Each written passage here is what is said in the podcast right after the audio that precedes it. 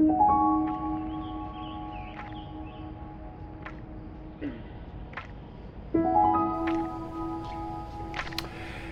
this is John Ortberg, Passage to Wisdom. I'm so glad you're joining us, and I have a word, an invitation for today, which is revere ancient wisdom. I cannot go outside today because it's raining, but I'm in California where we need rain so much, so thank God for that. And I'm reminded of how the prophet said a long time ago that just like the rain can't fall to the earth without watering it, making it flourish and bud, so it is with every word from God, every thought, every action, every expression of God achieves his purpose and his attention. And that thought was expressed more than 2,000 years ago, and it brings great uh, hope to me that God wants my life, my spirit, my mind to bud and to flourish. And so he's sending his word, His goodness, His love to me from one moment to the next. Now, all of this is backdrop for what I want to talk about today receive, revere ancient wisdom. In the Screwtape letters, old Uncle Screwtape is talking with Wormwood about a problem that human beings often have when it comes to prayer, where we get confused about it. If God knows everything, if He foresees everything, if He knows what's going to happen, then why would my prayers make a difference? How can people really be free?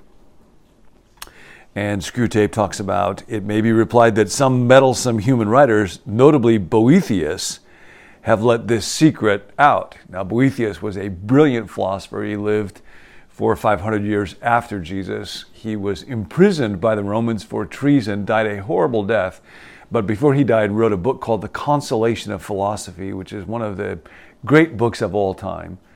And he talks about this particular question of God's knowledge. And he says, really, because God transcends time, because God has eternity, and that means life whole and perfect in one moment. God doesn't so much foresee as he simply sees. And that makes it possible for God to know all things and still honor human freedom. Uh, point in this is if people had read Boethius, then they might have some understanding of this. And this is what he writes. And this is where it gets to what I want to talk with us about today to revere ancient wisdom. But in the intellectual climate which we have at last succeeded in producing throughout Western Europe, and we could include the US here, the West generally, you needn't bother about that. Only the learned read old books. It is worthwhile to read old books. Only the learned read old books. And we have now so dealt with the learned that they are of all people the least likely to acquire wisdom by doing so. Now, there is, of course, a difference between wisdom and information, a series of facts. Wisdom, particularly as it's talked about in the wisdom literature of the Bible, like the book of Proverbs, is above everything else the ability to make good decisions that lead to flourishing life. And we are being drowned in information, but there is a drought of wisdom. And this is a fascinating observation by Screwtape. Only the learned read old books. We have now dealt so, so, dealt with the learned that they are of all people the least likely to acquire wisdom by reading old books. Now, why is this so? This is something very important going on in our culture that it's good to be aware of. We have done this by inculcating the historical point of view. The historical point of view, put briefly, means that when a learned person is presented with any statement by an ancient author, the one question they never ask is whether it is true. He asks who influenced this ancient writer? And how far the statement is consistent with what he said in other books? And what phase in the writer's development or in the general history of thought it illustrates, and how it affected later writers, and how often it has been misunderstood, especially by the learned person's own colleagues, and what the general course of criticism on it has been for the last 10 years, and what is the present state of the question. To regard the ancient writer as a possible source of knowledge to anticipate what he said could possibly modify your thoughts or your behavior, this would be rejected as unutterably simple minded. And this is very pervasive in our day, and particularly in realms of education. There is an old musical that I love, Singing in the Rain. Some of you may have seen it. And Lina Lamont is the woman in it who uh, plays a movie actress, often in these old 17th century French restoration pieces. And uh, she will wear these big elaborate wigs, and she says, This is stupid. Anybody that would wear a wig like this is a dope. And she's told back then everybody wore wigs like this. And she says, Well, then everybody was a dope. And that's the historical point of view. One perspective on history is to say that when it comes to wisdom, now obviously there's areas in technology or scientific understanding where there have been enormous levels of pro- uh, uh, progress, but that when it comes to wisdom, what is beauty?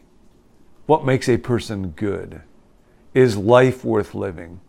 When it comes to wisdom, we should be humble and we have much to learn from previous generations. Lewis talks sometimes about the idea of chronological snobbery.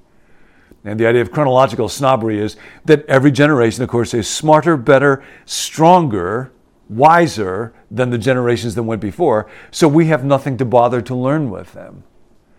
And then we cut ourselves off from enormous amounts of wisdom.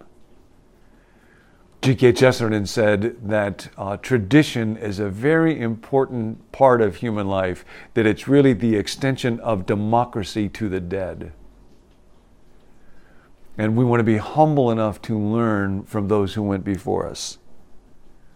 Screwtape goes on. Since we cannot deceive the whole human race all the time, it is most important thus to cut every generation off from all others. For where learning makes a free commerce between the ages, there is always the danger that the characteristic errors of one may be corrected by the characteristic truths of another. But thanks be to our Father and the historical point of view, great scholars are now as little nourished by the past as the most ignorant mechanic who holds history is bunk. And you might remember that ignorant mechanic was Henry Ford.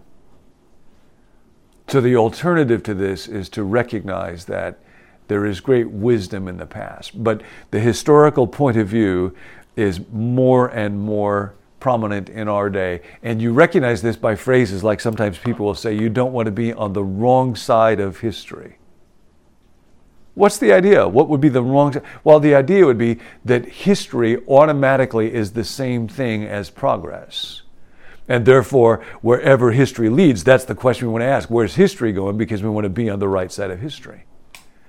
A different way of thinking is, for example, what Dr. Martin Luther King Jr. said that the moral arc of the universe is long, but it bends toward justice. In other words, History is just the passage of time. Justice is a standard by which human actions and the course of history will be judged. So I'll give one example of this 1 Corinthians 13, where Paul is writing about the truth of love and love understood as it was taught and embodied by Jesus. He says, Though I speak in the tongues of men and of angels, if I don't have love, I'm just a resounding gong or a clanging cymbal. If I have the gift of prophecy, and I can fathom all mysteries and knowledge, and if I have all faith so that I can move a mountain, but don't have love, I am nothing. If I give away all my possessions uh, to feed the poor and give my body to be burned, Peter Wagner used to say, based on that passage, that martyrdom is actually a spiritual gift, but it's the gift you can only use one time. If I give away everything but don't have love, I gain nothing. And of course, the alternative is then if I do have love, I gain something. If I do have this kind of love, I am something. What is this love like? Love is patient, love is kind. It does not dishonor others. It is not self seeking. It is not easily angered. it keeps no record of wrongs. Love does not delight in evil, but rejoices with the truth. It always protects, always trusts, always hopes, always perseveres. Love never fails. Now, has anyone come up with better knowledge about love than that? Where did Paul get these ideas? Nobody talked about Zeus in those terms. Nobody talked about Baal in those terms. Those words are not just inspiring, they are not just poetic, they are true, and we are to live our life by them. So today, revere ancient wisdom and, in particular, love. Today, be patient when you're tempted to snap. Today, be kind when you're tempted to be cruel or gossip.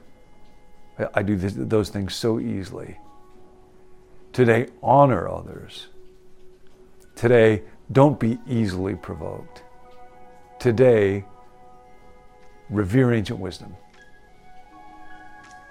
Make it a wonderful day. I'll see you next time. Thanks for joining us. Receive alerts for new episodes by texting the word become to the number 56525 or invite a friend by sharing the link becomenew.me.